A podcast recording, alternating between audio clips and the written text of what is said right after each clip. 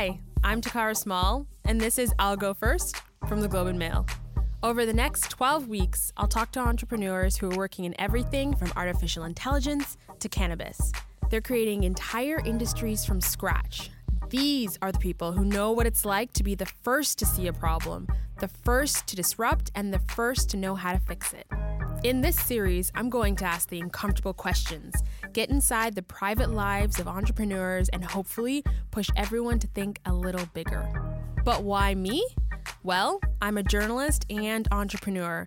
I've been writing about tech for the last 10 years. You might not know it, but Canada has some of the most innovative founders in the world. We don't need to look south of the border to hear stories about trailblazers. We can look within, and this, this is your all access pass to the best of the best. First episode coming September 13th.